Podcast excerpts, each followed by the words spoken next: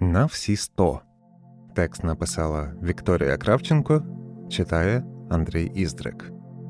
Вам коли-небудь доводилося чути, що мозок середньостатистичної людини працює лише на 10%? А може вам траплялося оголошення, що рекламують спеціальні секретні методики, які примусять працювати решту вашого ледачого мозку, допоможуть пробудити весь його потенціал і завоювати світ?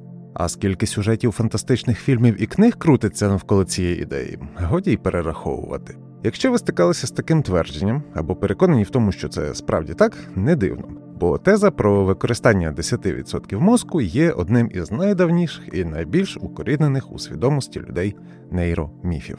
Нейроміфи це помилково інтерпретована наукова інформація щодо нейронаук, яка вкорінилася у свідомості людей і проникла в освітнє середовище. Останнім часом таких нейроміфів побільшало. Дедалі більше людей читають наукову популярну літературу, але через спрощене сприйняття та труднощі в адаптації такої інформації вони перекручують її у помилкові твердження. До того ж, самі педагоги часто використовують їх в освітньому процесі як модні нейрофішки.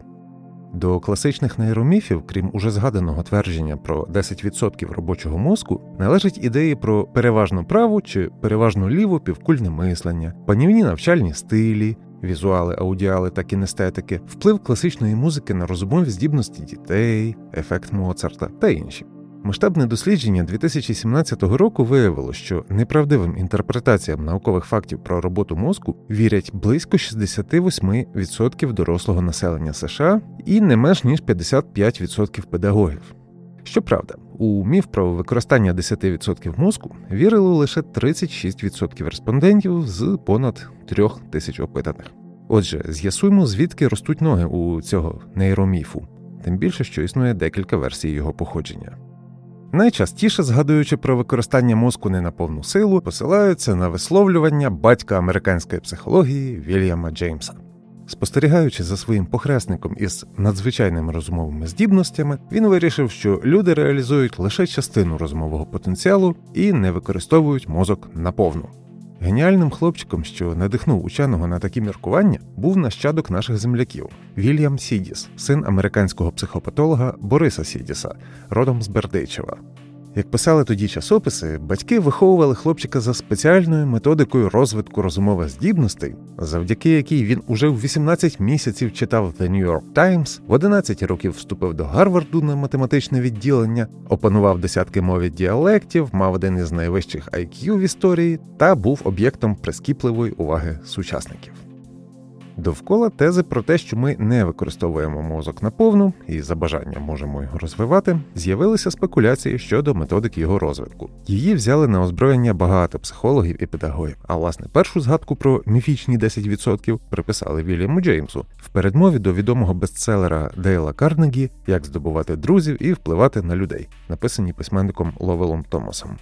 Дослівно ця фраза звучала так. Гарвардський професор Вільям Джеймс говорив, що пересічна людина розвиває лише 10% своїх прихованих розумових здібностей.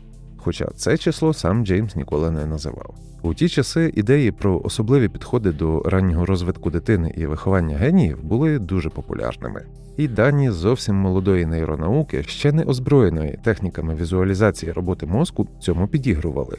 У дотомографічну епоху дані про функції окремих ділянок мозку накопичувалися переважно завдяки вивченню пацієнтів з мозковими ураженнями. Ученим довго не вдавалося з'ясувати, чим займаються величезні за площею ділянки лобових і тім'яних часток, пошкодження яких не приводило до видимих порушень рухових чи сенсорних функцій. Ці зони навіть називали мовчазними.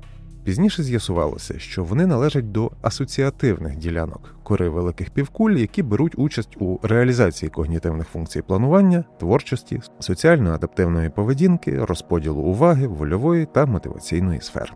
Їх пошкодження призводить до змін поведінки і особистості.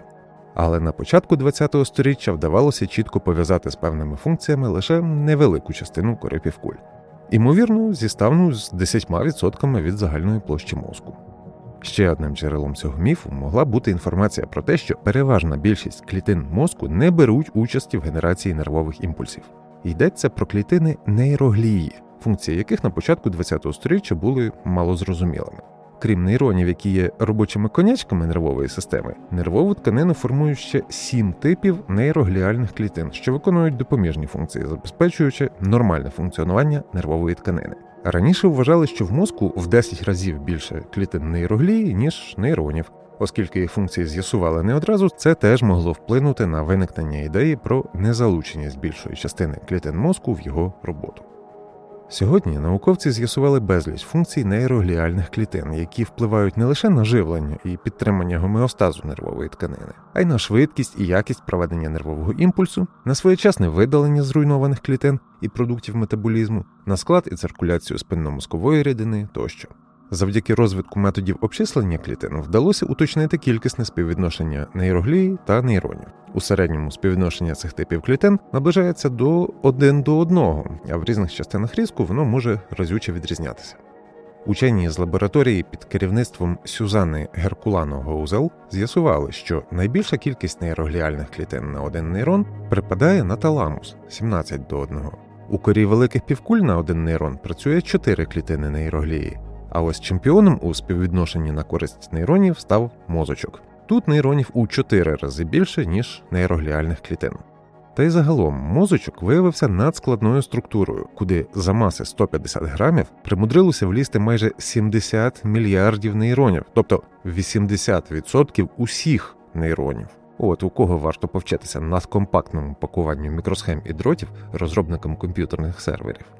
Але повернімося до нейронів, які чимало людей помилково вважають нереалізованими. Сучасні методи дослідження роботи мозку, якось функціонально магнітно-резонансна томографія і позитрон-емісійна томографія, а також мікроелектродна реєстрація активності окремих нейронів, свідчать, що лінивих мізків не буває. Усі 86 мільярдів нейронів працюють, але не одночасно, а позмінно.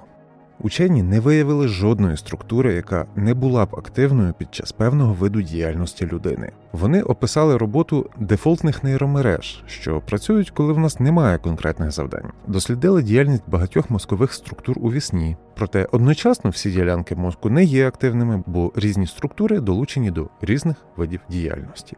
Крім того, навіть теоретично одночасна активація всіх ділянок мозку неможлива, бо людський мозок потребує великої кількості енергії. Проілюструвати непропорційно високе споживання мозку можна на прикладі з масою людини. Мозок дорослої людини важить приблизно 2% від маси тіла, а потребує до 20% енергії. Натомість у дітей енерговитрати на діяльність мозку становлять до 50% від загальної кількості енергії, яку споживає організм. На що витрачається така кількість енергії?